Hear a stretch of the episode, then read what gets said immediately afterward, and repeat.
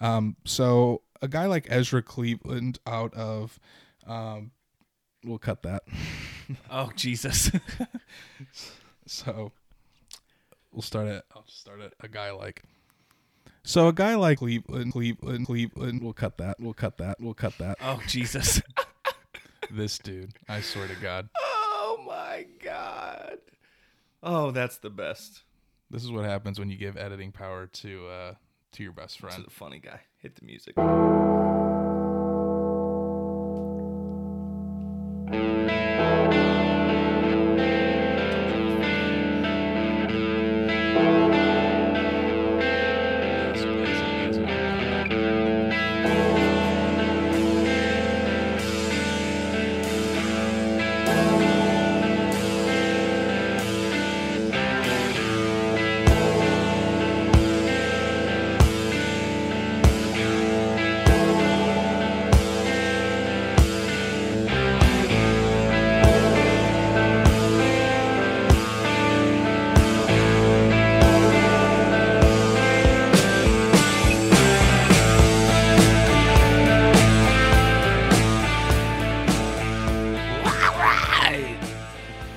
What's up, everybody? This is the Educated Fan, and I am Brandon, and I'm here with your co-host, my best friend, as usual, Andrew Moore. How you doing this week, bud?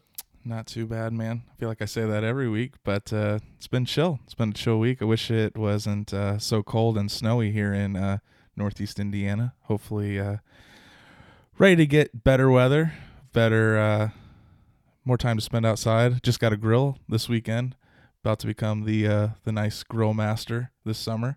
I'm pretty excited about that. But uh, yeah, man. I mean, we're less than a week away from the draft now, and I'm uh, I'm pretty excited about that. Can't wait to see what happens. Awesome. So my week, my job decided to start doing curbside service last week. How do you like that? Uh, well, we're getting there. Uh, last week was beautiful for the most part. Had some rain and whatnot. Now this previous week that I did work was snow and cold and terrible. And now this week I'm off, guess what? fifty-five, sixty degrees all week. So I got the short end of the freaking stick there. Um, so makes you stronger. It's good for you. Yeah. This is episode six, draft preview. We're going to talk about some defenders and whatnot. But first, this week we did have a little bit of Colts news, and let me start with this, okay? The new jersey changes and logo changes and whatnot were very small. It was not a big deal. Not a big deal at all. Was was very overreacted to by some assholes and even by some fans overreacting on a positive end. So let's just go over a little bit of that, okay? It it wasn't big changes. It, I mean, it was it was some small things. We got the biggest change is the secondary logo that you're not going to see on anything except for clothes. Yeah, it's going to be on merchandise and, and things like that. I don't think it's going to be on the field at all. Um, the only th- thing they're adding the secondary you know, or secondary logo to on the jersey is it's going to be on the inside of the neckline, so you're not going to be able to see it anyway. Not going to be able to see it. Um, I do think it's cool. I like how they incorporated the state of Indiana into the uh, into the new word mark C. Um, I did buy a shirt this week. Um, for Good it. move, because I wouldn't be shocked if they got rid of the logo. I don't know if they will. I don't think so. I mean, there was there was some controversy over a uh, former uh, vice principal at a Indy high school that had kind of made kind of a similar logo. Um, And it did kind of generate some buzz. Did the Colts copy it? But the thing is, the Colts don't make the logos. It's an independent designer in the N F L offices that that makes those. Um, so that's why, I, I mean, even if they did, I mean, he didn't copyright it or anything, so there's nothing legally they can do. Um, it, it was, in my opinion, a bigger mess and, a, and something that really didn't need to be dealt with. I don't think it was really that important. Um, but... And in the grand scheme of things, it's not like the Colts went through a major uniform exactly. change completely. Um, the numbers changed a little bit. They went back to the numbers that they wore Um, I Which think look it was, cool as hell. Uh, yeah, I do like the, that's the style of the number. I think they wore them within the sixties and seventies. I could be wrong. Um, and then they just changed the, the font of Indianapolis and Colts. Now that might change because in the end zones it has Indianapolis on one end and Colts on the other. So that might look a little different. They might make the new sure. uh, word marks font in the end zones. But really, I think that's the only difference you're going to notice. And then on the away jerseys, the uh, the Nike swoosh above above the numbers on the arm, it's going to change from blue to black. So uh, in the N F L, I don't really get too hyped about jersey changes. In the N B A, I do, because N B A jerseys are N B A's sick. A little, yeah, they're um, I'm a big N B A jersey with... guy. But um, in the N F L, I, I, I just don't think it matters that much. I mean, it's something for the fans to talk about, but you talk about it for a day exactly. and it's over. So that's my thing, okay? It's not a big deal, okay? But in this lull week before the draft, okay, when changes like that are made in the offseason, we get a, it's just something to get a little excited about. You bought a new shirt, I'm going to buy a new shirt. You know what I mean? It's the people that are making a huge deal out of it. I They were shit talking it on E S P N the other day. Oh, Indianapolis really fudged up. No one gives a shit. And the guy from Cathedral, in my personal opinion, can get over it. Okay? Grow up. The Colts stole your logo, which they didn't. The Colts stole your logo? Just be like, hey, that's pretty cool. Guess they like my stuff. Anyway, so the that's the thing. It's just a little change, a little something to get kind of excited about. There's the, they didn't do what the Falcons did. You know what I mean? They didn't They didn't Which, totally do a, lot a complete of people, overhaul. A lot of people didn't like the Falcons jerseys. I, I didn't mind them. And everybody's comparing them to uh, the guys from The Longest Yard, and I was like, I saw that Mean Machine. I was like, that's kind of badass. I love that movie. I mean, I, I don't mind them. I, I I like how the Browns went to their old traditional uniforms. I haven't looked up. I haven't looked up the other changes um, other than Colts, and I saw the Falcons. Yeah, so apparently this this week before the draft, the uh, the Patriots are going to release their tiny changes. Um, the Chargers are going to release theirs. Um, but uh, yeah, I mean, in the grand scheme of things, uniforms don't really matter. I'm going to get a T Y Hilton jersey, I think, this year, just because I don't have one, and old boy is heading on the home stretch of his career, and I'd like to have one before uh, before he does retire, hopefully as a Colt. But um, yeah, so that's that's my jersey. I know you're you're on that Phillip Rivers train. You're going to yeah, get that Phillip Rivers get jersey. That Phillip Rivers jersey. I was going to buy it the other day after um, the new updates were announced, but they don't have the new jersey style available yet, so I got to wait. Okay. So this week, like I said, we're talking about the N F L draft, and we're going to give a little bit of a Colts defensive preview. Um, so let's start out. What do you – I'll start with what I think the Colts need. It just our needs in different positions and whatnot. Um, I think – I mean, I mean, we have written down, you know, edge and inside uh, linemen. Um, we also have both positions in the secondary written down. I think our biggest thing that we uh, – got to touch on, um, of course, I forgot my damn stats at home, is is, is getting to the quarterback, um, just pressuring, and then sacks in general. I think we were twenty-third in the N F L in uh, sacks this year, in twenty nineteen. I think it was a little bit higher. I was, no, I was, I was thinking looking around, at N F L stats really? last night. It was twenty-third. I, I thought it was around fifteenth or so. And then Justin Houston. Now, Justin Houston was thirteenth in the N F L with right. sacks. Okay, um, but do you know who our next highest sack leader was? Was it Turay? Maybe? No, it was Darius Leonard oh, with Darius five. Leonard.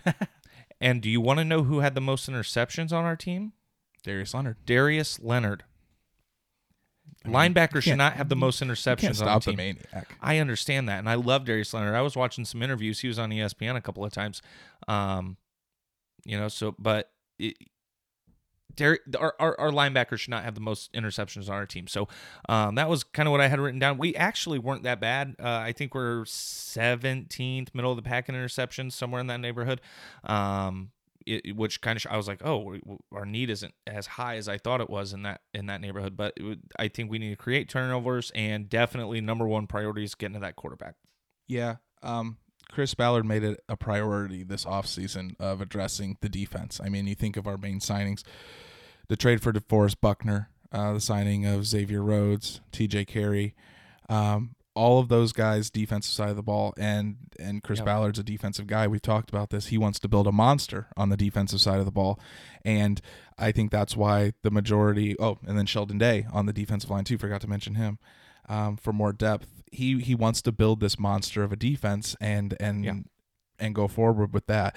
Um, and our our biggest needs, um, I I think it was a, it'd be a tie for me between edge rusher, like you said, and and the corner and uh, corner because while we did sign Xavier Rhodes um, and T J Carey, both are on one-year deals. We don't know. I mean, we have high hopes for Xavier Rhodes that he can return to Pro Bowl form, uh, especially with his old position coaches, but we don't know if that's going to happen. We do need to be mindful that we only have him for one year, and even if he does excel, um, and if he wants to go chase another big contract and goes somewhere else, that, that very well could be a possibility. So I think the Colts will be in the market for a cornerback. And then when you look at the edge rushing on so, our team. So, real quick, yeah. between um, corner and safety, you're thinking corner would be the higher priority? I think corner, especially okay. because we'd have young starters at both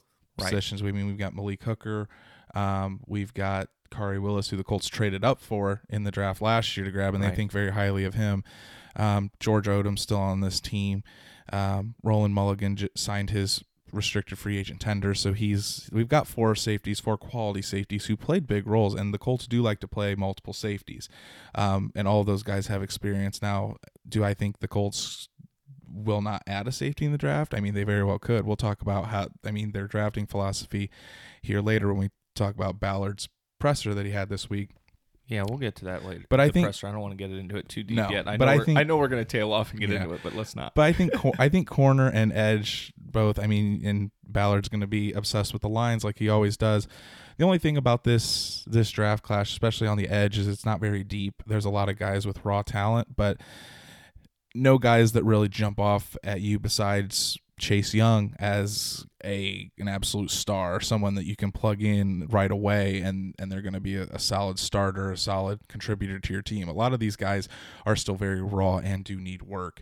Um, so I think those are our two main needs on defense, um, and then safety and interior line, again, probably take a back seat to those. Uh, I mean, we made so many moves this this offseason with for the interior of the defensive line. DeForest Buckner hopefully changing the whole mantra of the defense.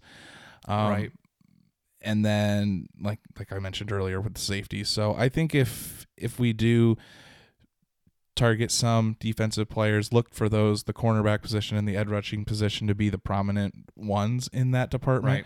Right. Um, so that's just where I think, again, the Colts will always go best player available. It doesn't matter if it's wherever it is. They're going to draft the the the person that they think is going to make the biggest impact on their team now and down the line. Um, so that's why some of these picks may not be what you think they should do, because we're thinking more of on a need side, but they're going to draft best player available and they're going to stick to their guns, stick to their scouting. And uh, that's, I think, what we're going to see here, uh, here this week. I like the, your use of the word person there as opposed to just player, because right. character is so important to exactly. uh, Chris Ballard and this team. Um, but yeah, with, with the signings in the interior, I think uh, definitely on the line, the edge is going to be the priority in the draft. And I think that's going to take priority over the secondary. Um, I could see the edge. I mean, what Kiefer said this week, he's doing a little mock draft, and uh, he actually picked, had us picking an edge rusher um, with our first pick. So um, that shows, you know, I think how important that position is going to be to us this year. With, with Buckner in the middle now too, he's he wasn't a huge sack influence uh, in San Francisco, but he's an F up the play kind of guy. He disrupts so much.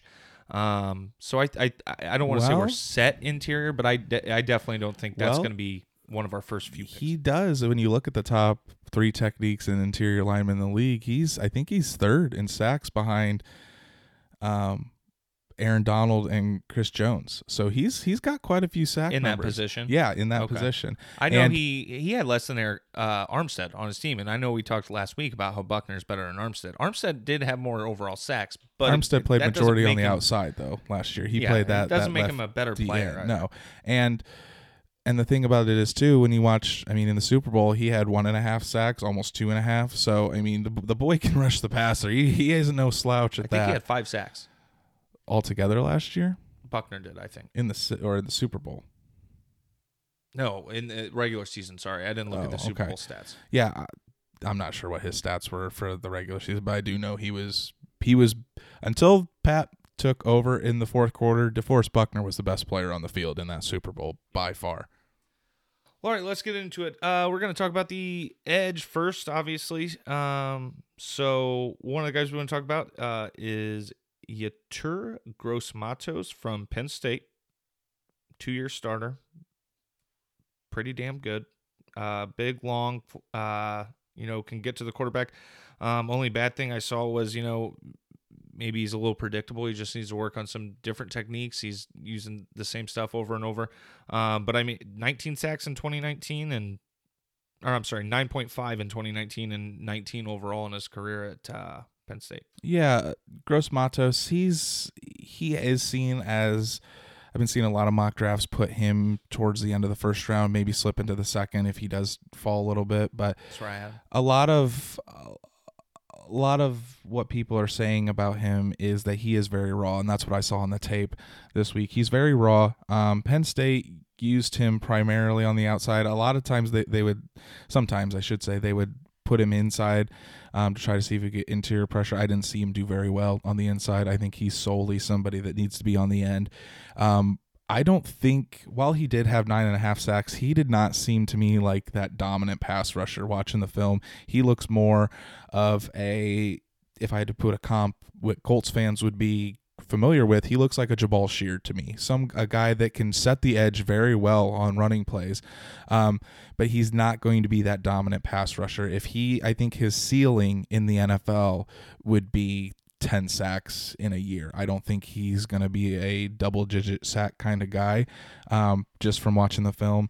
Um, he, like you said, he is long. Um, he is athletic. Uh, he didn't seem too fast from from the film. Um, I'm not sure if he ran in the combine. I don't think he ran in the combine. I don't think he had a pro day, so I'm, I don't have a forty time on him. But he just he didn't seem like that dominant, quick guy to get around the corner. Um, he shows flashes, definitely, but we need to see it on a more consistent basis. Um, so there was that. He does look like he needs to kind of figure out what his move is, almost like he needs to have a plan when he's going to rush. It almost seems like he didn't have a plan. Um, and I didn't necessarily like his get off off the line of scrimmage. He did seem to be a little bit slow in that regard. Um, But yeah, I mean, he is, he's very long. He's real flexible. I'll give him that. Um, and he, he has the tools to be a very impactful player. I just think it's not right now. And, and that's fine. A lot of these guys aren't going to be complete players. And if they are, you're going to be a Chase Young taken in the top five of the draft. Right. So um, there is the potential there. Um, I'm not too sure about his motor. Um, and then he did get um, suspended for violation of team rules um, during the offseason before twenty nineteen. So that's that's something to be aware about. And I'm not too too familiar with what his football character is, so that's also uh, could be a concern. But um, I think I think a good fit for him. I don't know if he's a good fit for the Colts. I think a good fit maybe would be Seattle, and I do see a lot of teams mocking him to Seattle. Um, but I mean, he's got all the tools are there. It's just can he put it all together? Right. So I just. In a position where I think, um, you know, it'd be great where if, if he fell to us and, you know, if he's there, I think we'd end up taking him with our first pick in the second round. But with the character issue there, you know, even something small. And, and I think I know I'm guilty of getting too nitpicky with these guys that are getting drafted. And like you said, I, these guys aren't supposed to be, you know, these in towards the second round, end of the first round. These guys aren't guys that are playing at a level they're, that they're going to finish their career at. I mean, right. they're, they're they're gonna develop. They're gonna get better, you know, and that could apply to the character too. So I'm definitely a little picky sometimes when we're going through all these guys in depth, but I just don't see the Colts if if it feels like a even close to a stretch, you know, just position wise. Chris is gonna go, well, no, character out. Yeah, and I so. mean, when we're talking about all these prospects, we do pick at them a little bit, but that's that's part of the draft process. You're yeah. going to get nitpicky. You're hey, going to try to find things that, that the prospect doesn't do well.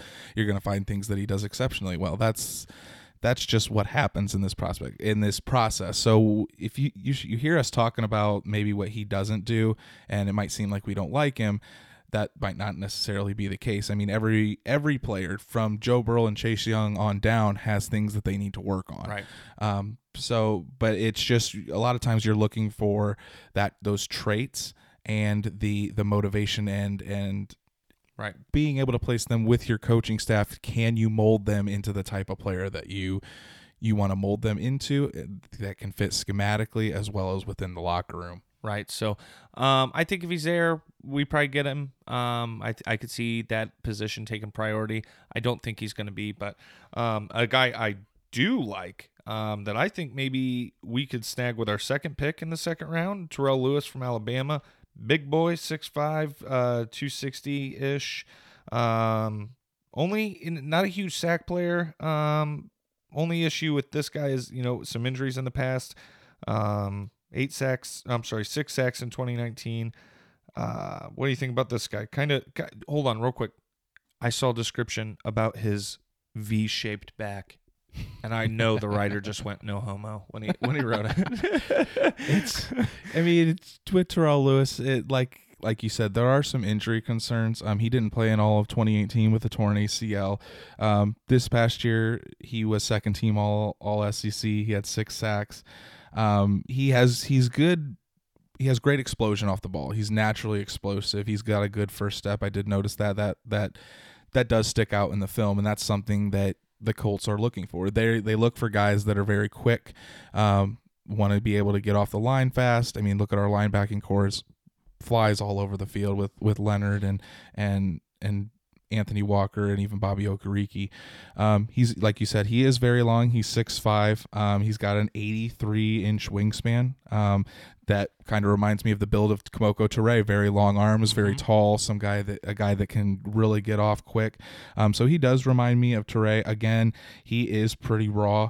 Um, very long and rangy. Um, in, in something I read, it, they were comparing him to uh, Danielle Hunter in in Minnesota, and he's had quite the career.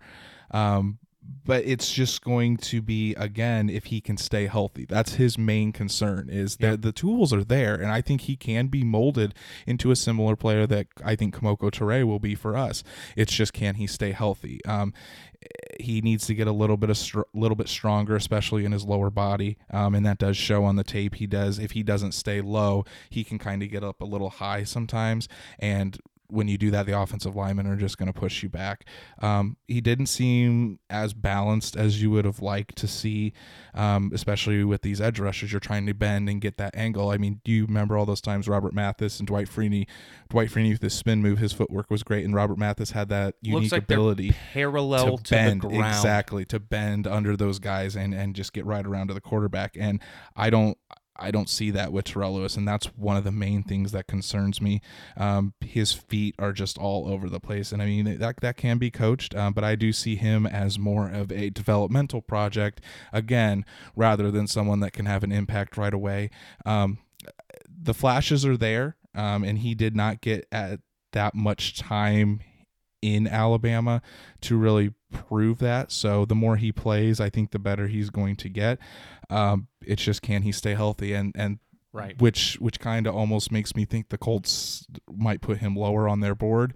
Cause yeah. if you think about it, what we've been talking about, all the signings this year have been guys that have been very durable. And I think the Colts are taking that super seriously. Right. And those two injuries were, I mean, major injuries, a torn A C L, and he missed ten games with an elbow an injury elbow in twenty seventeen. Injury. Yeah, so I, I j- and and I have notes about this when we talk about Ballard later. I I got a feeling of him reemphasizing uh, the need for availability during his presser. Um, and availability our, our signings is the best have ability. Sh- our signings have really shown that that's a priority in a way. Um, so I, I lied earlier. I again because I forgot my damn notes. Um, that wasn't the guy I thought was you know the best fit. Um. The one that I do, after I'm reading ahead here, um, is it Khalid? Like D J? Khalid Kareem. Khalid Kareem uh, from Notre Dame. I like this guy a lot, partially because um, of what I read, I've read on him, but also because of where he's projected. And I think, personally, based on what I would like to see in the draft, you know, I don't want to use our first our first pick. Uh, you know, that early. Um, so I, I, I really like seeing a guy like this down projected uh, between three and four, I believe. Um, so this guy, I, I got a I got a quote here that I really liked. Um, he's a two-year starter. Quote says, "He might not have the same athletic gift as his Irish teammate Julian Okwara, but he is the better football player right now, and the twenty nineteen tape and stat sheet back that up." And you just said the other day, tape don't lie. You know what I mean? So um, I think where he's projected and our needs, I, I think he fits really well. What do you think? Yeah, I, I really do like him.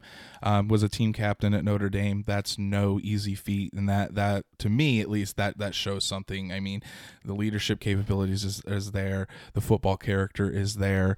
Um, and that team, team captain on a team like that uh, at an institute like like Notre Dame, that's a big deal. It means something. It means a great deal. Um A lot when you watch the film on Kareem, there's there's a lot to like. Um, he's got great length um, to play in the N F L. Um, he's six foot three, almost six foot four, has an eighty-four inch wingspan. Um, he's massive, has really physical with his hands, um, and he has he's very good with getting the offensive lineman's hands off of him. Um, that jumps out in the tape. Um, he does again those balance issues mid rush that that sometimes can inhibit him and doesn't allow him to get home as often. Um, he only has thirteen sacks in his career in a total of, of forty-three games. Um, he had five last year. Um, however, one he's never th- had Robert Mathis coaching him though. That's true. Um, one thing that that I did see though is Notre Dame liked to move him around a lot. He would be outside and they'd move him inside, and that's something that the Colts do value with their defensive linemen is the ability to play all along the line, um, especially on those long third downs. What they would do a lot of times last year when they were fully healthy is on those third downs they would move Jabaal Sheard inside with Danico Autry and put Kemoko Turay on the outside with Justin Houston and just let him go. Um, so I think Kareem does have that ability to to move inside if need be on the on the passing downs if they want to get faster edge rushers on the outside.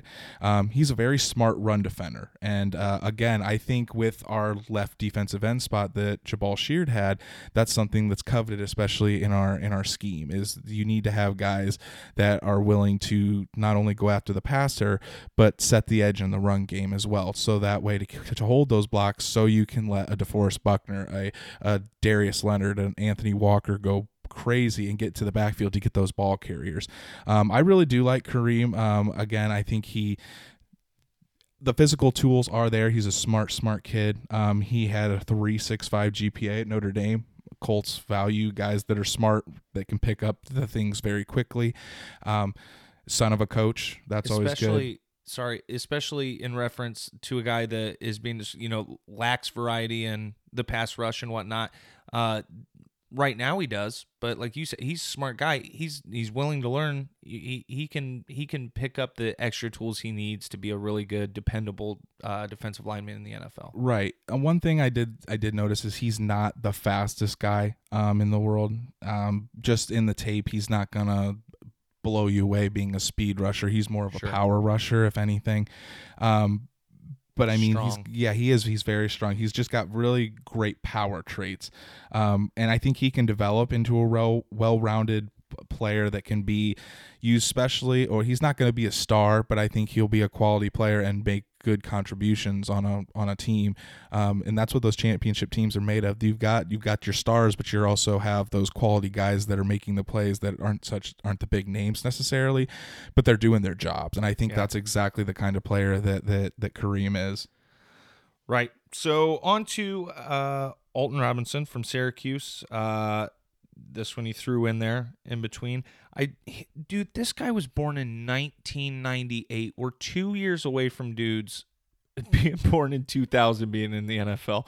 Um, so, yeah, go ahead and tell me about it. I I, I don't know much about him. Um, Syracuse is a decent team. The A C C is, I think, um, the best it's been since Miami was at its peak, in my opinion. I guess Florida State was in there for a while, but, the, I mean, you, you've seen Duke, North Carolina, uh, Syracuse, and then obviously Clemson be playing some good football. And I think uh, Florida State's getting ready make their pushback too. So yeah, um, Alton Robinson, he is someone that I is definitely a development project. I don't see him being picked till more of the later rounds. Um, the reason I threw him in there is because I think his traits are there, and he has been training with Robert Mathis throughout the whole draft process until everything got shut down. Um, he he has very long strides. Um, he's he's great when he's rushing inside. Um, he just knows how to set up a pass rush, which which a lot of the guys, like I was talking with Gross-Matos, he needs to have a plan. Alton Robinson a lot of times does have a plan, and you can see it on the tape where he he's almost a student of the game. He knows where those lineman weaknesses are, and what he lacks in the athletic ability, um, he does make up with with his plan in pass rushing. Um, he does bend his knees and extends his arms really well. Um, great with his hands. Um, I do see that a lot of times he gets a little bit high, though, rushes high with his hips, and he struggles to bend, um, like we were talking about with Robert Mathis. Sometimes he does get upfield too much. Instead of being able to bend, he kind of wants to go straight and can have a hard time getting around the tackle on the outside. Um, he didn't have – his stats in college aren't great per se. I mean, he had ten sacks in twenty eighteen, which looked great, um, was second team All S A C. Um, however – in twenty nineteen, last year, he only had four and a half. So um, he's got a really good first step and active hands, but I think he just doesn't have the the necessary upper body power to make him a top right. a top prospect, both as a rusher and a run stopper. Um, I project him more as a backup, and I think that's what a lot of people are looking at him as, as a, as a backup option in the N F L. Um, now he does have, it does look like he he has a a motivation to get better. Um, he does look like he works hard. The biggest thing for me about him, though, is is character, and there are the questions about that. He was he was arrested in twenty sixteen for stealing an ex-girlfriend's purse and allegedly pushing her into some bushes. Um, the charges were amiss, were eventually dismissed, but at the same time, it caused him to be suspended for the bowl game, and I, that's just that's a huge red flag, and that's why I mean he's could be an option for the Colts, but at the same time, that's it almost seems like a no-brainer that it, to kind of put him off the big board, and it's it's it's just not a good look. Right. Listen, never lay your hands on a woman, never. And I don't think it's funny, but the bushes part got me. Just why did it have to be so specific? Pushed her into bushes. But yeah, uh, like I said, I didn't do any reading on him. You added him to the list late. Um, sounds like a piece of shit to me. So he can just kick rocks in yeah, my opinion. I mean, uh, the traits are there. Uh, I don't think he's. I mean. You never know. Deion Kane had some had some issues, and the Colts picked him. Obviously, it didn't work out. He definitely wouldn't be a high pick. I don't think the Colts would even think about it till maybe the sixth round. I think he's probably very low on their draft board, um, if at all. Um, a lot of the times, Bengals will get him. A lot of times with character issues, the the Colts will kick them off the draft board and won't even consider him. But um, yeah, I uh, and you mentioned Deion Kane. Notice he's not. Yeah, he did not. He did not pan out for us. So, um, I while there's a chance, um, and I do think that it, without the character issues and with him with his familiarity with Robert Mathis, it would be probably a good fit as a backup. But um, with those character issues, I just I just don't really think it's uh, it's likely that he will be a Colt. Right on. So, uh, this next one you've got listed as a wild card. Uh, when I, we didn't have that written down. When I do, was doing my research, I love this guy, uh, Derek Tuska, North Dakota State, for the cost, you know, probably be being fifth or sixth round. Um, I, I don't know. I love this guy. Obviously, he played for North Dakota State. Yes. So, obviously, not the best division in f- football, uh, you know, conference. An F C S sorry. School. Yep. But first team All-American last year. I think I saw something describing him as the best player in the conference. So, like wow. something like he, he, the dude's damn good, um, but they had to go after him and say he's got T-Rex arms. Oh my God, he does. Andrew has major T-Rex arms. Um, so the the difference I see about this guy is compared to the other guys. Um, he's not the tallest, longest guy, um, but he's a good pass rusher. Uh, I think, um, especially in the fifth or sixth round, picking a guy, picking up a situational pass rusher is not a terrible idea. Mm-mm. Here's what I really like, though, is that he. I've, I've seen some descriptions um, about him being a, really athletic, being really nimble, um, and having that balance that we've seen some of the other guys described as uh, maybe mid pass rush. You know, they maybe fall off balance. Back with who was the uh, Terrell Lewis, I think was the one. No, mm-hmm. Khalid. Um, so I think. The athleticism there and the fact that we could use him as a situational guy. Not every guy that signs up for the defensive line is a four, you know, th- three down lineman. Right. He, he can get it third and long. Go get him. Yeah, he was very productive in college. I mean, his senior year, he had thirteen and a half sacks, nineteen tackles for loss. Um, but the big thing that stands out to me along with that, five pass deflections. I mean, that boy gets his hands up, and when you're on the defensive line, that is something that I think is so important, is defensive linemen have to get their hands up if they know they're not going to get to the quarterback. Get your hands up, so make those passing lanes that more difficult for the quarterback, and that's Chris that's Jones, something that really Chris stands Jones got out. His hands up. Yep. And I mean, that, that man. I mean, DeForest Buckner does it all the time. Played a huge part in winning that mm-hmm, Super Bowl. Mm-hmm. Um, like you said, he is a very good athlete. Um, he was known at North Dakota State as having a great work ethic and and just a football guy. He's highly productive. I mean, he had altogether in his three seasons as a starter, he had forty and a half tackles for loss. That's that's not too shabby. That's Ballard. Not too shabby. It's right. I mean, he's he's got that work that work ethic. I think he's somebody that is more of a, a pass rushing specialist. He's not that great against the run. He does need to be a more ri- more reliable run defender.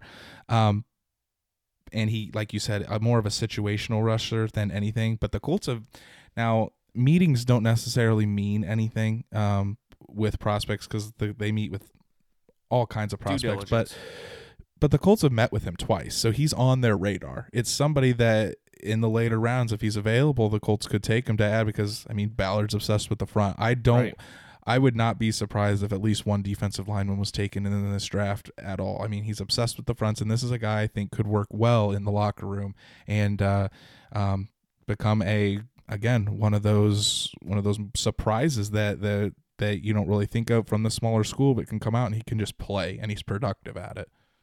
Absolutely. And um... – He would, I don't know, M V F C, is that the conference?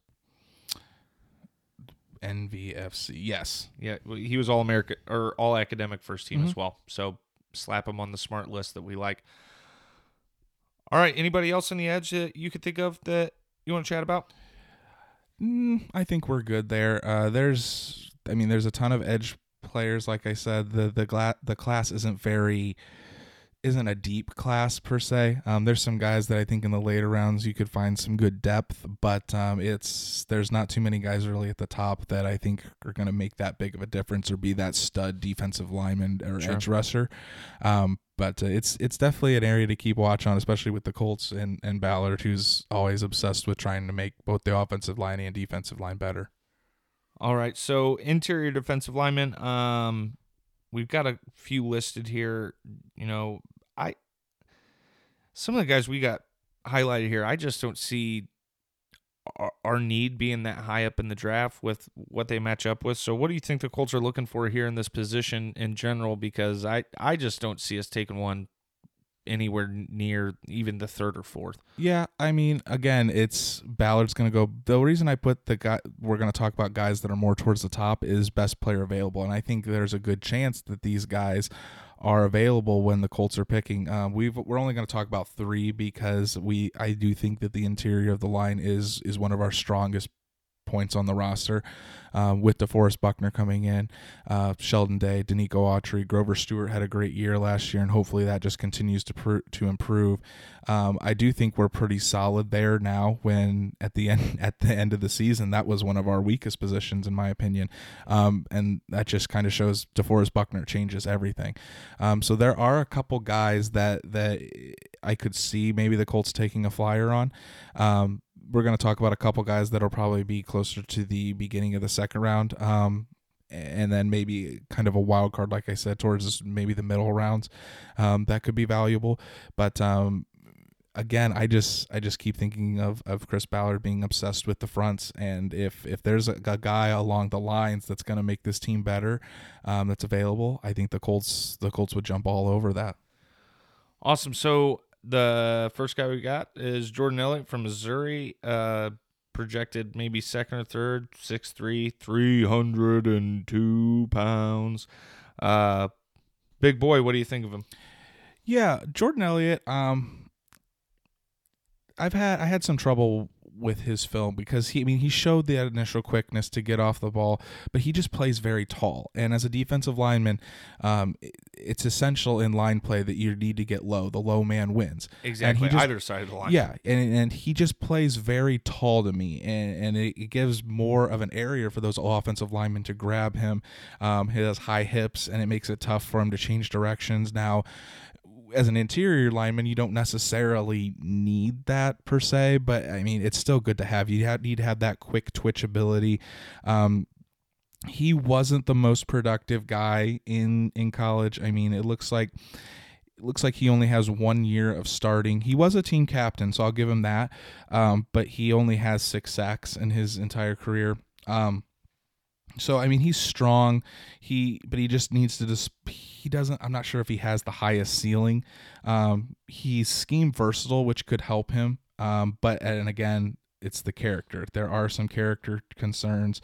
Um, he's not the most – oh, what's the word? He's not the most dedicated guy to football, I'd say. Um, he there are concerns with his with like conditioning and diet and how much he really wants to be there. There are emotional maturity concerns, and again, Ballard and his crew just look look for grown men that are ready to come in, ready to work, and not not deal with any of the drama. They want guys yeah. to come in, and I don't.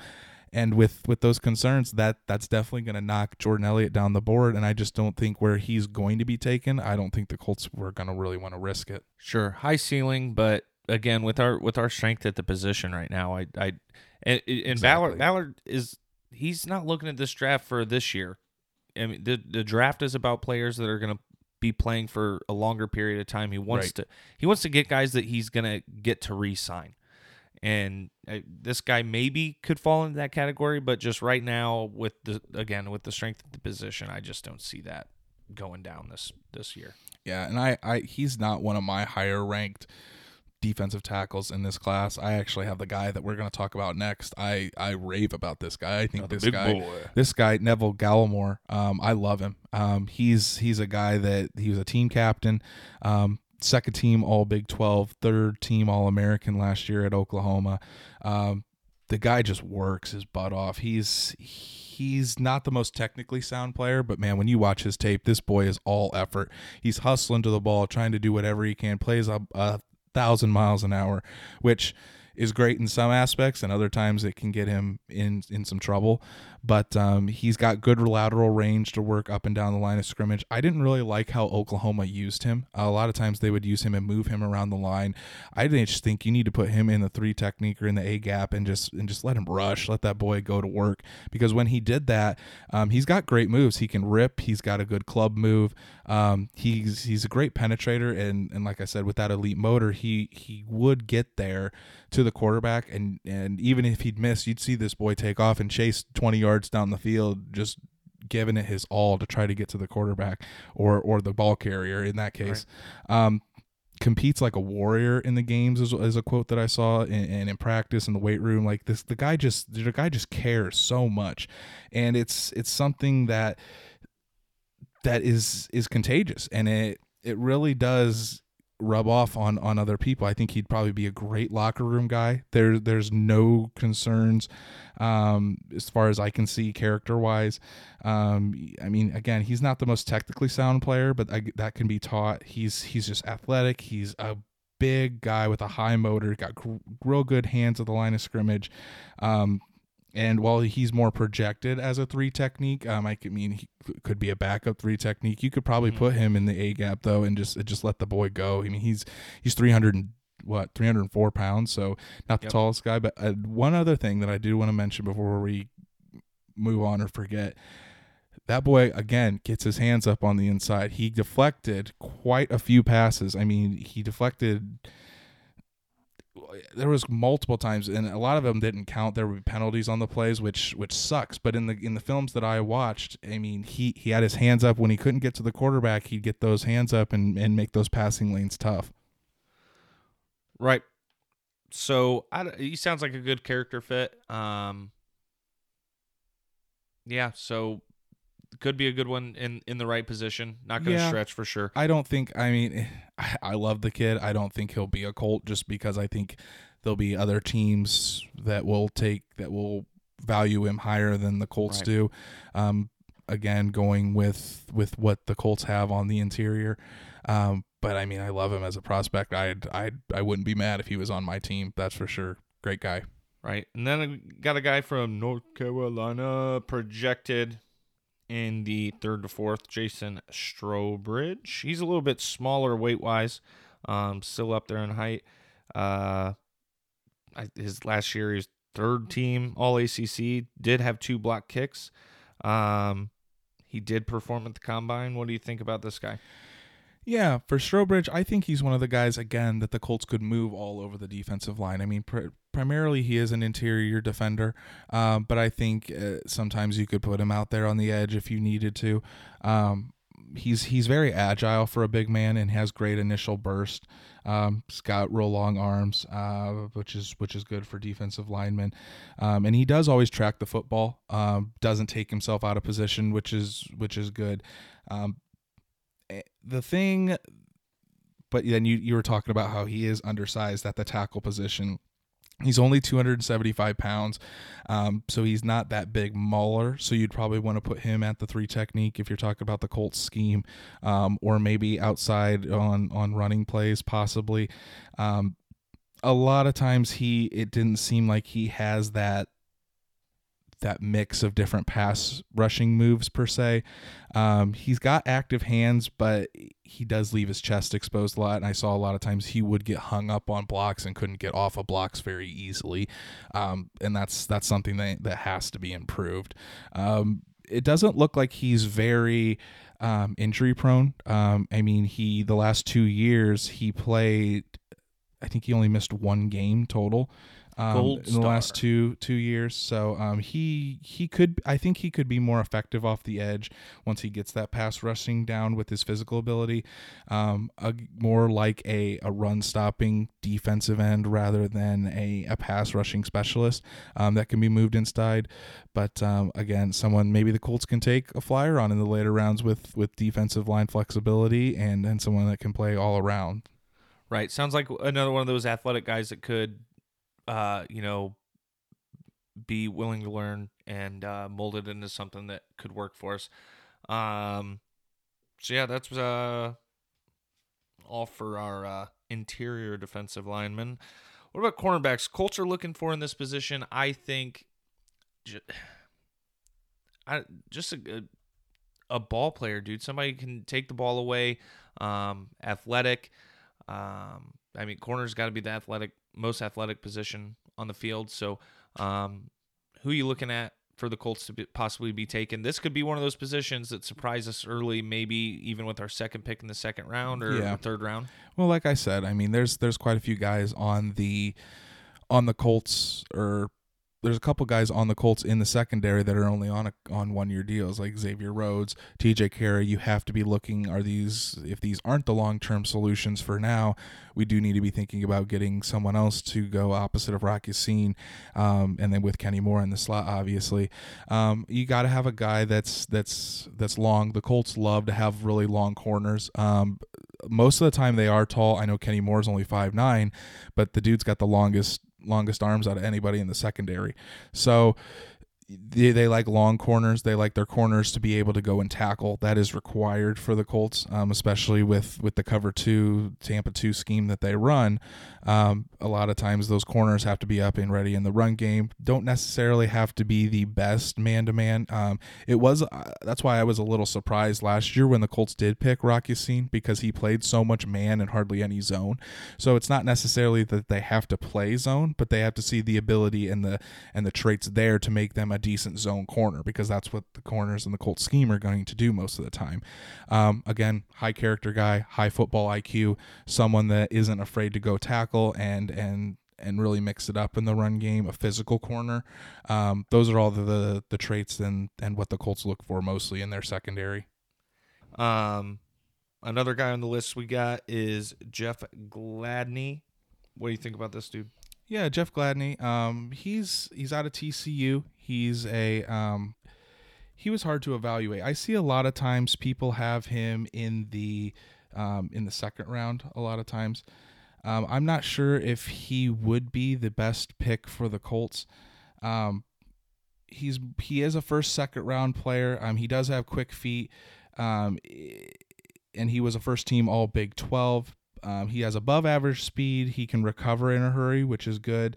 Um, it seems like he is more, um, in my in my tape study, he's more someone that could be more man-to-man. Um, he is ultra competitive play personality, um, but he can improve the route anticipation. Um, but he is, as long as he will like include, improve his physicality, things like that, he could be a great starter in the N F L. Um, he is on the shorter side. He is only five ten, yeah. one ninety-one.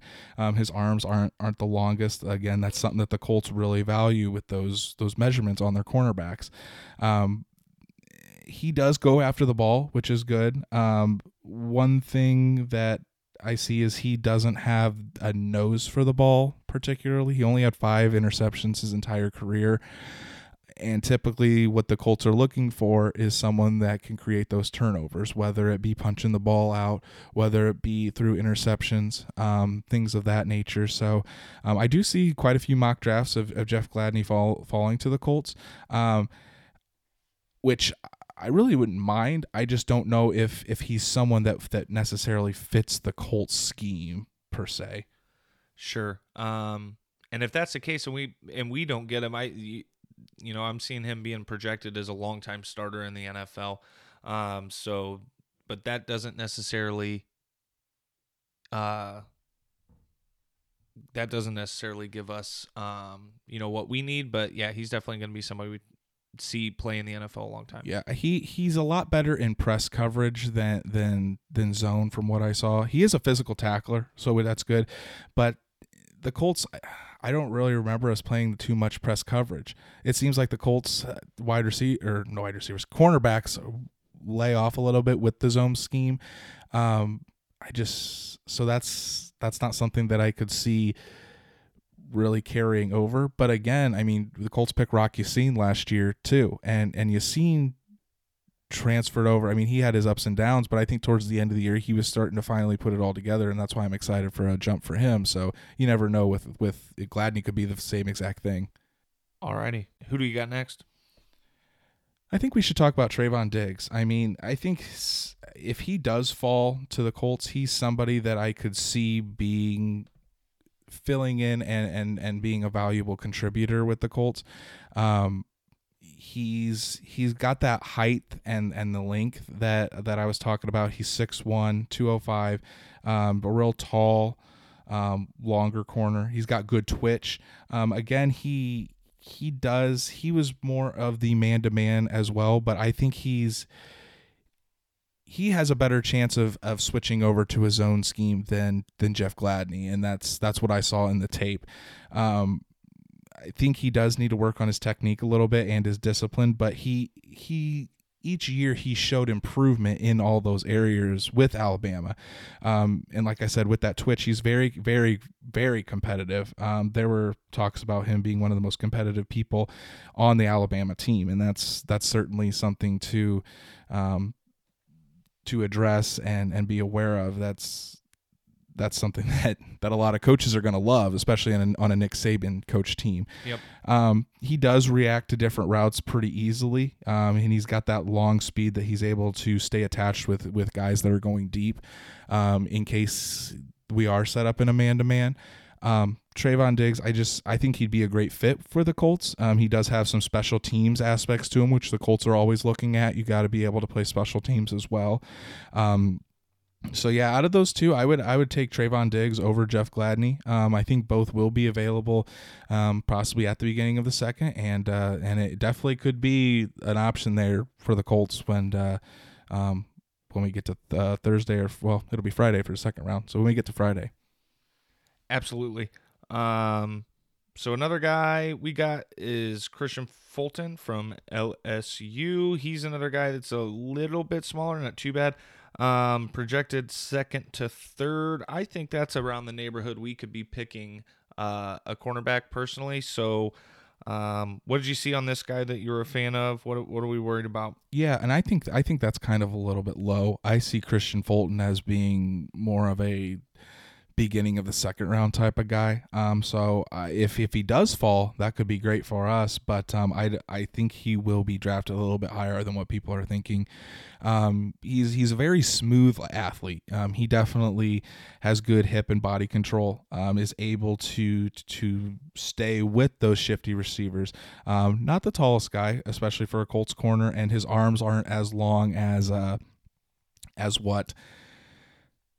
the Colts might like. Um, one thing I do see is I'm not, and I'm not sure what it was. I think it was either, it was might have been either for for P E Ds or for uh, a failed drug test of some sort. But he did miss the entire twenty seventeen season. Um, so that's something I'm sure the Colts and, and all other teams have looked into to see to see what's going on. Um, he does have room to improve his tackling, which again is something that the Colts do very important do value. So um, that's that's one thing that could be a knock, especially in the Colts scheme.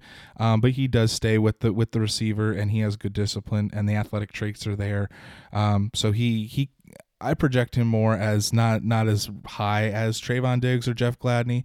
Um, could be a good quality starter, um, but not someone that uh, that's going to be a top ten corner in the league, I don't think. Psh, no bench at the combine either.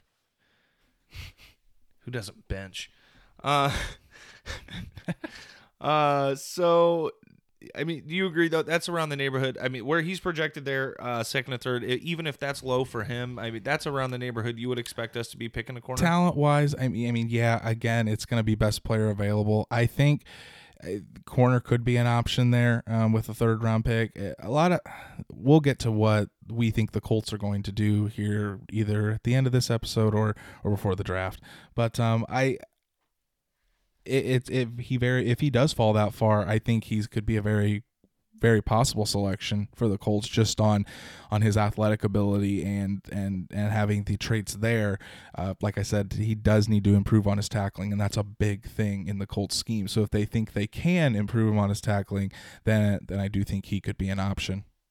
Absolutely, um, and you'll see, you know, for sure next week during our uh, mock draft episode. Um, Well, in a couple days. Officially, yeah, I guess shit. It's just a few days. Um, you'll see, you know, officially where we think they're going. You're going to see probably the world's worst mock draft, uh, even worse than uh, Mel Kiper, Kiper, whatever that old ass dude's name is. What a garbage draft it, analyst. I, my my mock draft is going to be worse than his. That that's a guarantee. That's hard to do. I'll just copy his. I'll just write everything he said down, uh, it, minus Jacob Eason going to the Colts. Um, anybody else at uh, corner position you want to talk about, or you want to head on over to safeties? Um, I think we could talk about one more. I do want to talk about uh, Damon Arnett. He from Ohio State. Um, not the longest guy, not the tallest guy, but the kid just produces. Um, he's he's a great. He's a good run defender. I wouldn't say great, good run defender, and that's something that the Colts do value. Is you're again.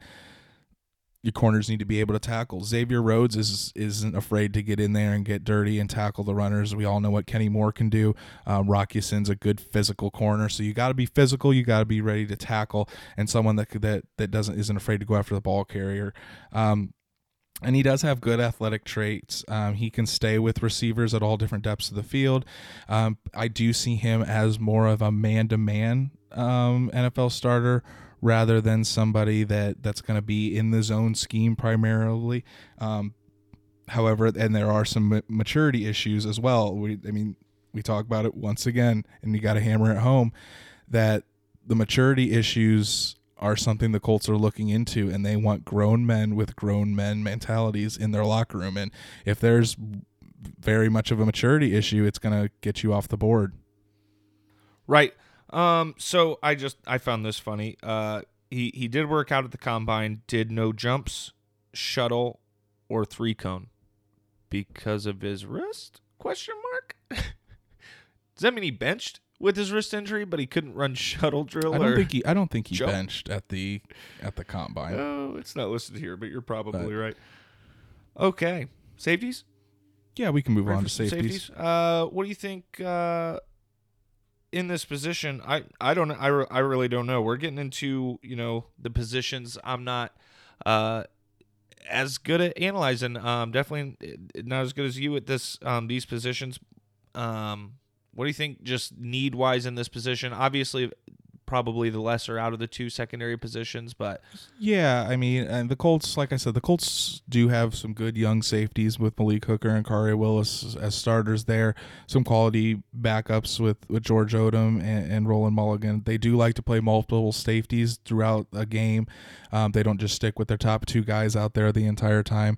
Um, so I could see us getting a fifth safety to add to that. Um, again, it, it will all just depend on how the draft falls to see which, which guys are there. Um, and there are some good safeties in here from, from smaller schools in particular that have some really good traits and are, are really rising up boards. And, uh, I think a couple of them, while I don't know if they'll be necessarily available when the Colts are picking, they, they could be pretty, pretty good fits within the system. Let's, let's start out with, uh, with Jeremy Chinn. Real quick. Uh, yeah. Nobody on this ranking list is uh, on the one we're looking at currently uh, is even projected to go in the first round. So I found that really interesting. And mm-hmm. now the boy you're about to talk about, homegrown Indianapolis. Yep, from Fishers. Jeremy Chinn went to Southern Illinois. He's a guy that has been rising up draft boards. Um, he's very tall. He's long-limbed. He's six foot three. He's two twenty-one. Um, ripped. The man is just a uh, – he's got – very great physical traits, um, very rangy, um, because he, he does have some cornerback experience. So he he can play man if he's needs to be, if he's put on a, a tight end in the slot. Um, he's got great ball skills, and I think that's what is pushing him up drafts because he, up draft boards. Um, he ran a four four five at the forty. He's he's very fast. Um, he's got a forty-one inch vertical. Um, the man just performed greatly at the combine.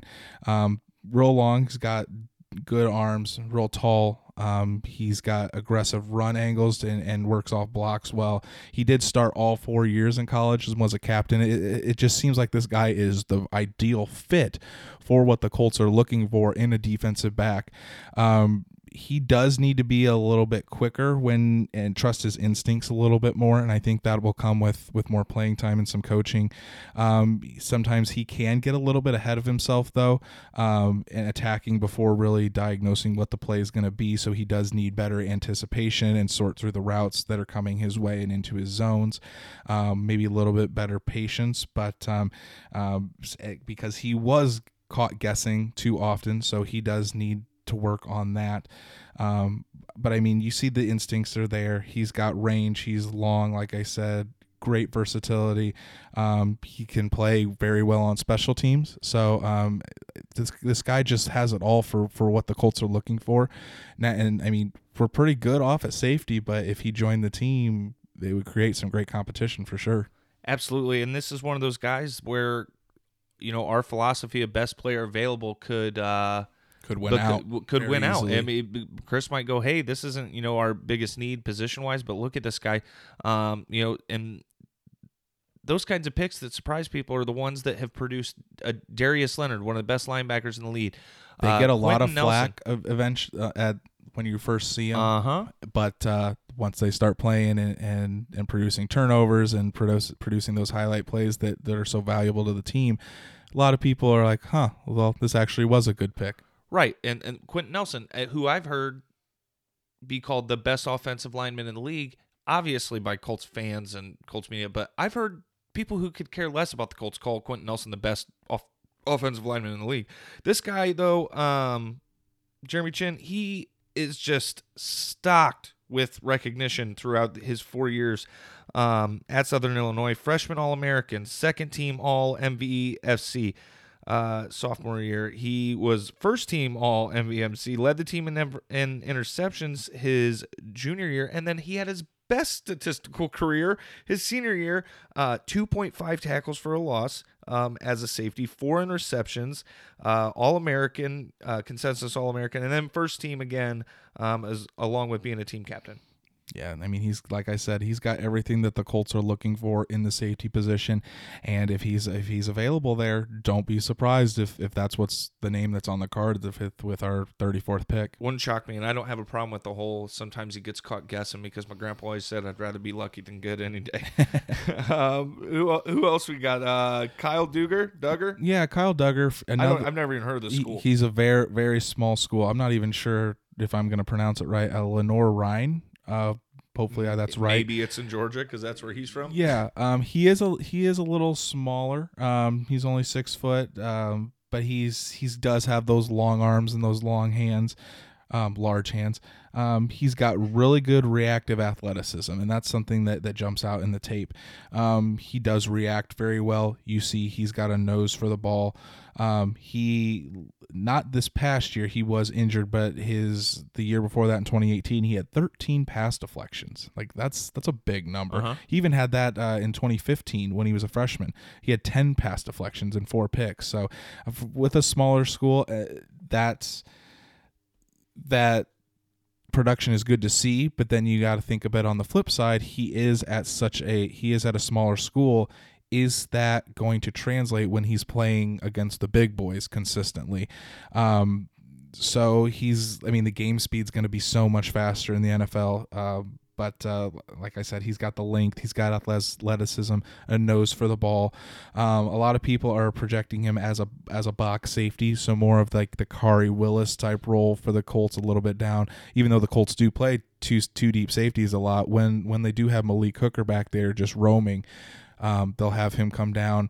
Um, another thing he, that they say is he could be like a weak side linebacker, which that's not necess- that's not a need for us at all, since that's what Darius Leonard plays for us. Uh-huh. But um, I mean, he he he's a good physical specimen with a nose to the ball, and that's that's that's something that the Colts value is somebody that can go after the ball, create those turnover-worthy plays, and and it's something that's valued in Matt Eberflus's defensive system. Absolutely, and another guy that is just loaded with accolades, uh, including D two Defensive Player of the Year, senior year, first-team All-American, first-team All-S A C, um, and he was first-team All-S A C is, uh, for three years in a row. So, um, yeah, I mean, that that's another guy that uh, you go, who, from where, that Chris Ballard isn't afraid to go ahead and get. Um, you know, if he's there at the right time. So another projected second-round guy coming from such a small school, uh, could be could be interesting uh, player in the N F L. Uh, we got Terrell Burgess. Burgess. Yeah, I just want to talk about him real quick. Um, I think that's that's a name to keep an eye on, um, mainly because he he was a starting nickelback and shifted to safety. So there's position versatility there, um, and and Chris Ballard has made it a big deal about when Kenny Moore went down last year. That's when the defense started to crumble, and getting somebody that can play that backup nickel role. Now it looks like it's going to be T J Carey this year, more than likely. But having that position versatility in the secondary is is key and and is helpful to a lot of teams. Um, so really what put him on the N F L radar was his breakout senior season. Um, in his senior year, he had eighty-one tackles, um, six pass deflections, um, seven and a half tackles for loss. So those are those are pretty good numbers. He is out of Utah, uh, which which had a, a pretty good year this year. Um, honorable mention all Pac twelve. Um, so he does display the range and the and the mental awareness reminiscent of like of, of a Darn- Darnard Savage uh-huh. from last year that got picked up by the Packers, who I was a big fan of.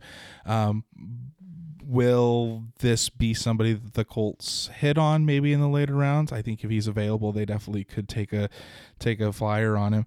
Um, big-hearted kid, according to his coaches, so he's and he's got extremely high football I Q. Um, both of those things are going to fit well, really well within the Colts locker room, and um, so, I mean, he's he's an eye to, he's a guy to keep an eye on. Not sure if he will be with the Colts, but if he makes it to the later rounds, I mean, they could take a flyer on him for sure to upgrade the secondary in both positions, really. Absolutely. All right. Uh, this week, Chris Ballard finally addressed the media, I think, for the first time. Definitely the first time since Rivers was signed. I think that's the first time since the uh, end-of-season press conference that we've gotten an actual sit-down with him, right? Yeah, since the combine. Well, he talked oh, a yeah, little bit at the combine. combine. Yeah, yeah, yeah. For, but uh, other than that, I mean, we haven't really heard much from, especially from the beginning of free agency. So um, it was good to kind of yep. hear his thoughts, especially about the draft, and uh, gave us quite a bit of insight into what the Colts, I think, are are going to do. Yeah, uh, I've got. I mean, I, I just sat and was typing and typing and typing notes last night, uh, rewatching that um, presser for the second time. First of all, Chris's basement's fucking baller. Yeah, that that his his like uh, wood paneled walls. Uh, and he's got his three Man's T Vs got there. Three T Vs told just it, ready to go. Told us that he flipped around to the other side of his desk to hide his draft stuff that he had going on. Um, But yeah, we got a lot of information out of Chris, I feel like, um, in this press conference. Obviously, we talked about, they talked about, uh, one day, maybe, uh, they talked about, um, they talked about the quarterback position a good amount. Um, and I mean, the biggest thing in, in this is just, you know, beaten into our heads over and over and over by Chris, but it, in any position, especially not the quarterback, uh, they're not going to force it. They're going to need the right guy, right fit. He said maybe this year, maybe next year, maybe the year after that. Um, not going to force it. Uh, and, he, and he still was full of compliments for Jacoby along in that process as well. Yeah, I, and this is what we were talking about earlier when he, when he was talking at the end of the season and at the combine. And I think a lot of fans are going to be disappointed if if we go that, that first night and we don't get a quarterback, or or we trade out trade back from the thirty-fourth pick and don't get a quarterback. They're they're not going to force this thing, no matter how loud the fans get, how much people plead for them to go get this guy or that guy. They're not going to force it. They're they're going to stick with their board. They trust in their scouting. And it, the more he talks about it, the more I'm thinking that I don't even know if, if like we talked about last week, if Jordan Love gets down to the bottom of the first round, I don't even know if the Colts trade up into the first round from what he's talking. Now, obviously, he's not well, going to tell us his draft plans, obviously. Absolutely. But the thing about Chris Ballard over the years is he makes these moves, and you go back and look, listen to his press conferences, and he gives those little hints. He basically tells you what he's going to do.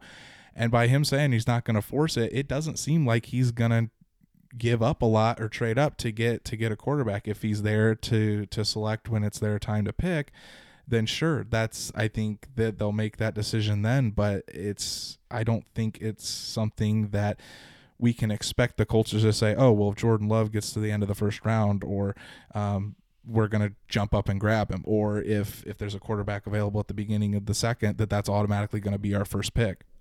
Absolutely. And it, G Ms, you know, opposite of agents, agents are the ones out there talking up their guy and getting them to move up the draft board.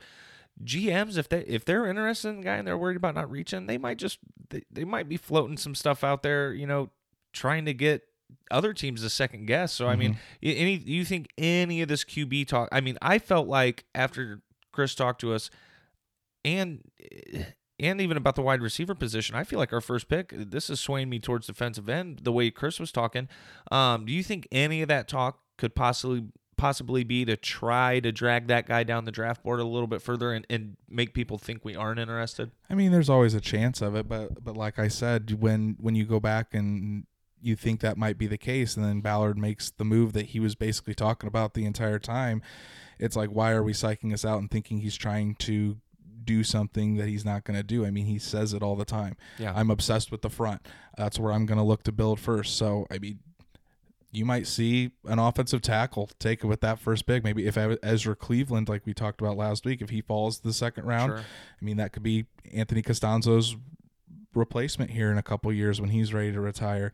Um, it could very well be a defensive end or someone on that defensive front. It could be a wide receiver. You with Chris Ballard, The op- all options are on the table, and I think that's I think in a sense it might be frustrating for us fans because we want to know yeah. what's going to happen. We want the long-term solution at quarterback now, but you just can't do that. That's not smart team building. And and like how we were talking about before, best player available, when you're talking about if, if we pick Jeremy Chinn, yeah, it's not necessarily a position of need, but if the guy goes out and he becomes a Pro Bowl safety for ten years for us, are we really going to care? I mean, that's that's going to be something that that we'll all love. Um, and then you look at the Darius Leonard pick. Nobody was thinking, I mean, this, like, who is this guy? A lot of people didn't even know who he was, but Ballard trusted his scouts, trusted his the people on his team to go out, make the picks, stick with them, and and and for the most part, it's worked out. So that's why we need to be careful in thinking, though, our first selection is going to be a quarterback or or a wide receiver just because it's it's our need and and we need that. That's not just because it's a need. Ballard's not going to pull the trigger. We're going to go best player available, and and and fans really need to just accept that. Absolutely. Um, and then it, kind of more of the same here in the wide receiver position. Again, just not going to force it. Uh, he did emphasize that, um, you know, it, it's a real deep wide receiver class, um, he, and he likes that depth. And I, the more he talked about the wide receiver position, uh, just really kept that. That's got me thinking again. That first pick is the wide receiver is not the priority, along with quarterback. Yeah, I mean, he did talk about saying like we need to get T Y Hilton healthy. That's going to make a big, big difference. Paris Campbell healthy. They still have Zach Pascal. And, I mean, he knows the Colts need to add talent on the outside for Phillip Rivers. He's not an idiot. It's right. just with with how deep the wide receiver position is, the Colts know that they they could possibly wait a little bit later in the draft and still get a guy of, of good quality. Daniel Jeremiah, in his top one hundred prospects, eighteen of them are wide receivers. eighteen right. in the top one hundred. I think I saw that's a, a guy lot. That was projected in the fifth. That a guy was saying, well, he could still be a starter. Right. You know, I mean, that's insane. I mean, a guy I'm I'm really high on that could be selected in the third or fourth round. The guy, the wide receiver out of Liberty, Antonio Gandy Golden, uh-huh. who's a big guy. I mean, we talked about him last week. A, a guy that I think would fit well with the Colts was was really good at the Senior Bowl. I mean, Chase Claypool in the third round. So why don't expect wide receiver to automatically be that first pick either. The Colts are going to go best player available, and Absolutely. and it might not be the the big names that you want, but I mean, how many times have we thought, oh, Ballard should have made this move, Ballard should have made that move, and and he turns out to be right. So we just we got to trust in Ballard that he's going to keep doing what he's doing. Trust the scouts that have proven countless times since Ballard took over that to make these kind of decisions. And I mean, you never know. We're saying all this. They could very well take a quarterback with their, or a wide receiver with their first pick. Yep. It's just going to be how the draft falls and how their board stacks up with the prospects that are left for them. Yep. And um, I mean, obviously we talked about best player available a ton. Something I want to squeeze in here. He did talk about um, the Buckner signing uh, mm-hmm. and he, I mean, easy. He said the word oh, yeah. easy, I think, fifteen times. Uh, I mean, he praised the Super Bowl performance, um, called him very disruptive in game, which I called it, I said earlier. Um, and he and he specified, again, the word durable. He, I mean, it was no accident that he went out and got a bunch of guys that, you know, play, um, you know, stay in the game and play a lot of games.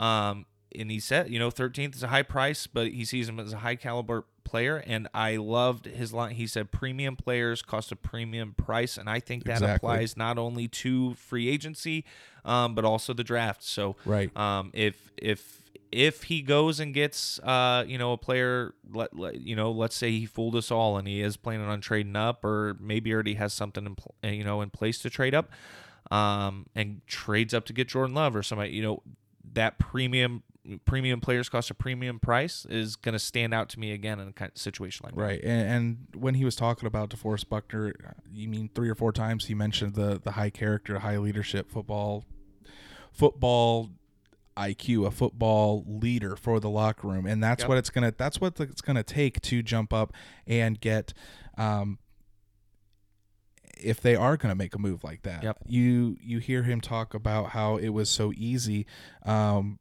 The, in, the what prompted that is the Indy reporter that was asking the question said it must not have been easy for you because because of how much he loves those picks. Well, when it's a player of that that magnitude, it is easy. And he said he was holding his breath to hoping yep. that it would get done. I had that part written down um, too. It's so when when they think they're making the right move, when they're going to get a premium player, they're going to do it. So if if they don't trade up in the draft here on Thursday into the first round, if if Jordan Love slips down there, um, or they they don't trade up or even stick with their pick and they trade down, that means that they don't think there's a premium player at that position, and exactly. they can get something else of better value down the line. Um, and the more he talked, he said he said he'd like to have more picks, and we'll he said we'll yep. see if we're lucky enough to have that happen, or we'll, or we'll see.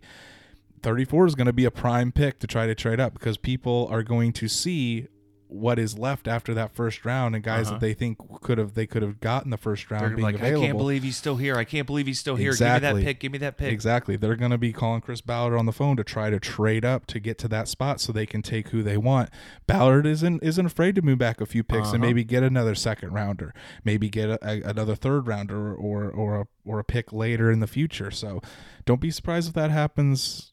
Either Chris Ballard, I think he's more likely to trade back than trade up in the first round. And I know we were talking about how we think Ballard would do it next week, trading back in the first round. But after hearing him talk, it, it really doesn't seem like that's I, yeah, what's going to happen. I don't, I don't think that will happen. I don't think it's going to happen either, based on his talk. And he's a pretty damn transparent G M. But exactly. Um, doesn't mean we can't talk about him. And, and I mean, it's fun to talk about, and, and you um, never know. We didn't think he was going to trade for the for DeForest Buckner. That came out of right. nowhere too. So with this offseason, he has done things that are counter what he's done in the past. I mean, signing the old Philip, a thirty-eight-year-old Philip Rivers, trading for DeForest Buckner. He said, I mean, we're going to stick to our plan, but if we have a, he kept saying a unique opportunity. Yep. If we have that unique opportunity to go get a high caliber player, we're going to do it. And I think that's... And he mentioned when he was talking about DeForest Buckner, when he was answering that question, you know, he he said, listen, they the again, the premium players cost premium price. And he said, right. and, and we're going to have more of our own that are going to cost us some money here yep. soon.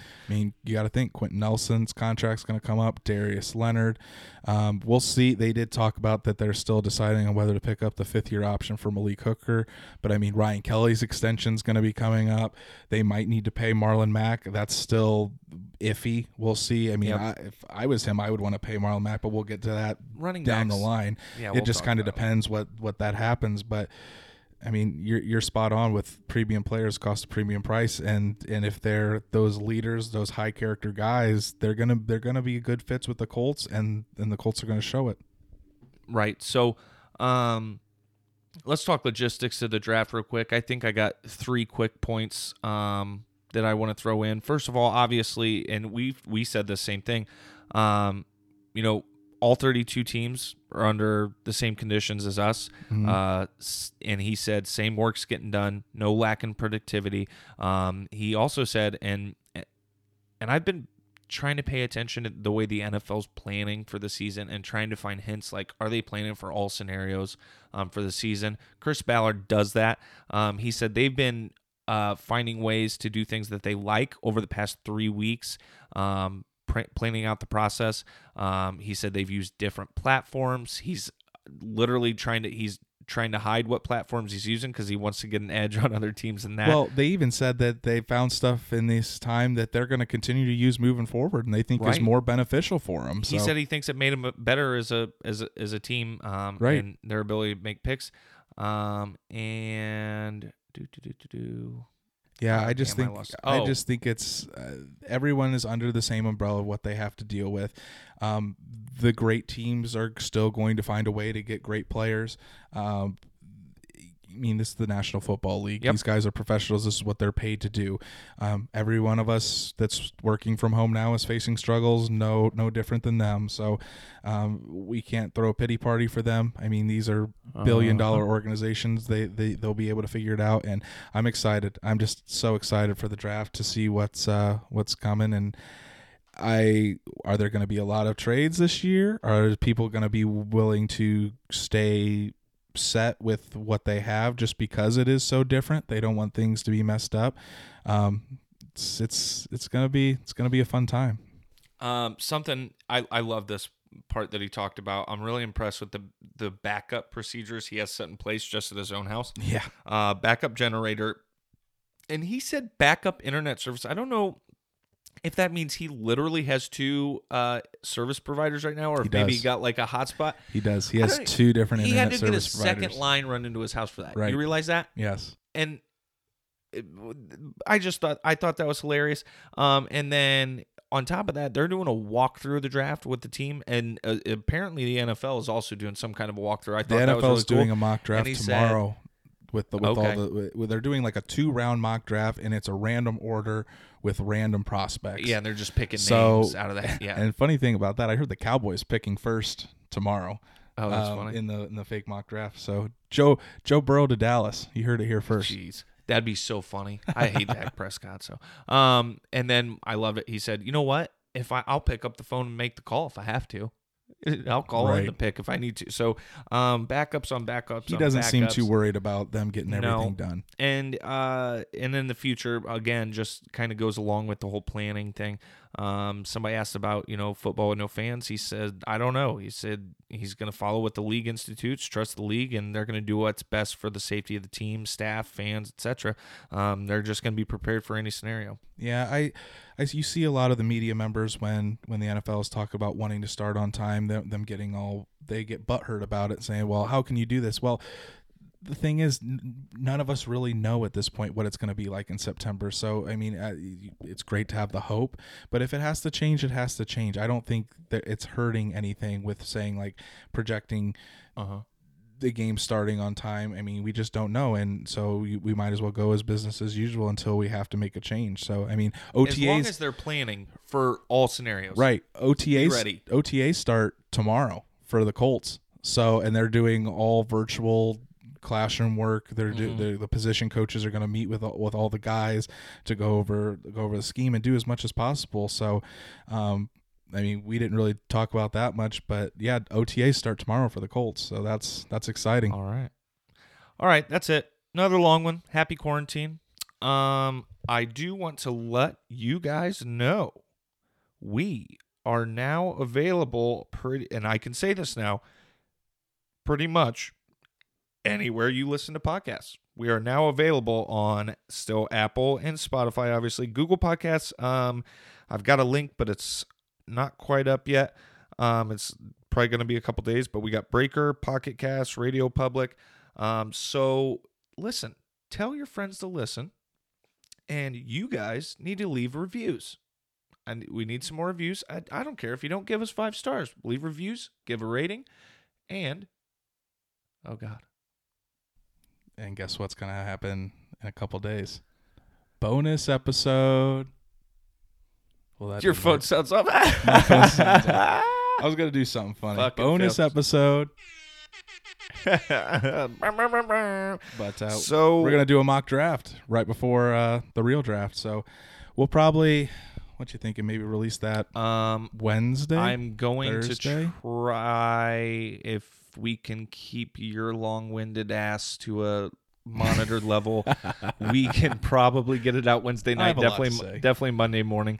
Um, Monday so yeah. morning? You mean what, Thursday? Thursday yeah, morning? The day. You hey, man, it. it's quarantine. You get it. And the days don't matter. Yeah. We could um, try to put it out Wednesday evening, maybe. That'd yeah, be I'll try to get it out by then. Um, so...